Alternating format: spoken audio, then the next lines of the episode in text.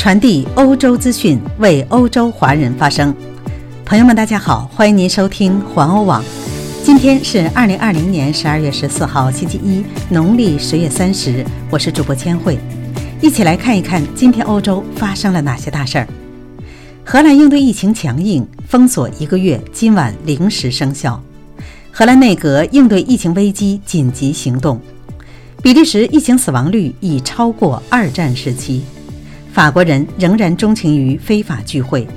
全球汽车销售下降，中国市场一枝独秀。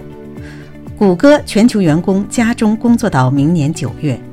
跨国啤酒集团为餐饮业着想，再次向餐饮企业家提供帮助。以上就是今天的要闻，下面请听详细内容。荷兰应对疫情强硬，封锁一个月，今晚零时生效。海牙消息来源证实，荷兰内阁正准备进行一次彻底的封锁，以期关闭几乎所有的商店、学校和活动场所等，直到一月十九号，包括一月十九号在内。政府认为实行宵禁走得太远，除此之外，迫切需要关闭学校、非必要商店和诸如动物园和电影院之类的所谓病毒容易扩散的地方。理发店、理疗店和按摩店等身体接触行业也必须停止营业，健身房也将再次关门。但目前户外活动尚不清楚如何安排。人们必须尽可能多地待在家里。知情者认为，措施将于今晚零时生效，防止商店发生拥挤。学校必须从星期三起关闭大门，转向在线教育，涉及的是中小学。幼儿园也应该关闭，只有从事跟防疫抗疫直接有关的重要职业人士才能拥有托儿服务。内阁还将建议尽可能避免探访他人。首相吕特今晚七点发表讲话，介绍有关措施。内阁希望通过采取措施来抑制不断增加的感染数字。几天来，这个数字重新上升到一万左右。荷兰内阁应对疫情危机采取紧急行动。在今天关于疫情措施的内阁会议结束后，首相吕特将在晚上十九点在首相办公室发表演讲。部长德荣格今天在内阁紧急会议之前就可能采取其他疫情措施，表示目前疫情的形势十分严峻，医院的住院人数正在上升。他说：“当然，内阁也在研究其他国家，如德国的情况，但我们确实应该应对荷兰的局势。”周三，德国将实行严格的封锁措施，非必要的商店将关闭，学校关门。今天中午十二点，来自第二医院各党派的负责人也将被邀请到公共事务部召开会议，讨论可能采取的严格措施。该部由首相吕特直接领导。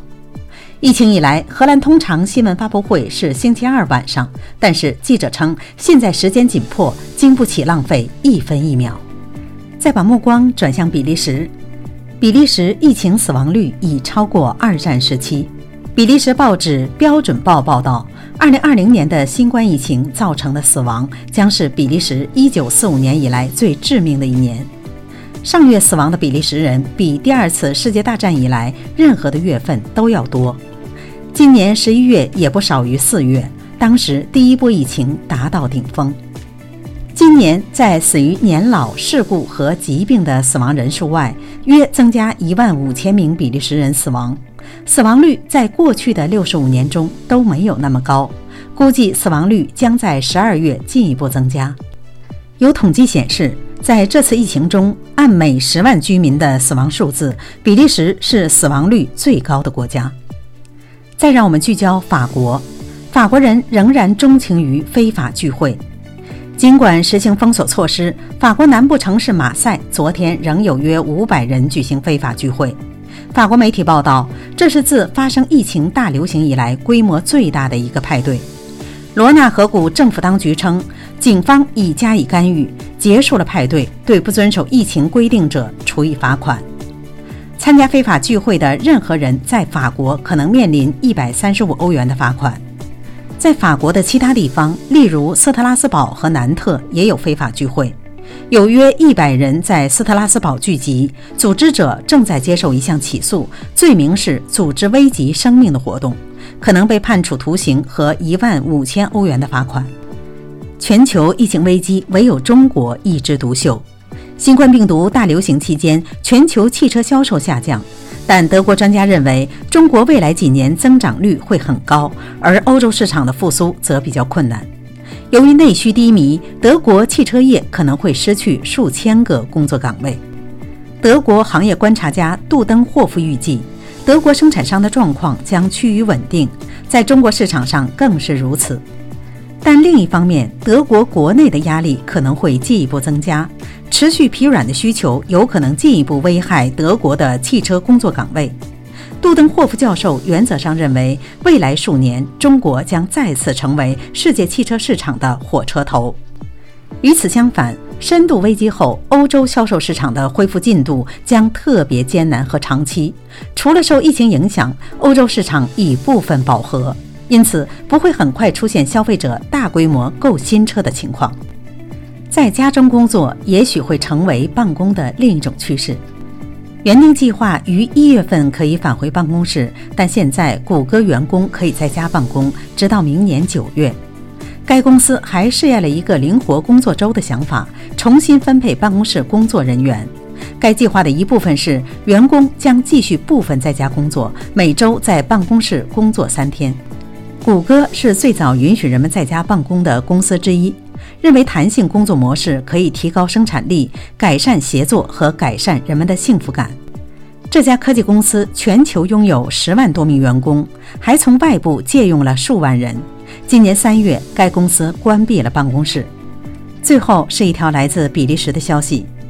总部在比利时的跨国集团啤酒酿造商百威英博再次向从该公司租用了物业的餐饮业企业家提供帮助。其属下的几个品牌的啤酒制造商已经在四月和五月有类似的措施，现在承担了十一月、十二月和一月的租金的四分之一。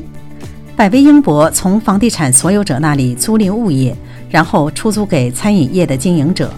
该公司呼吁把物业出租给餐饮业的房地产所有者也做出贡献。啤酒商还宣布将免费接受退还的旧啤酒，并换成新鲜啤酒。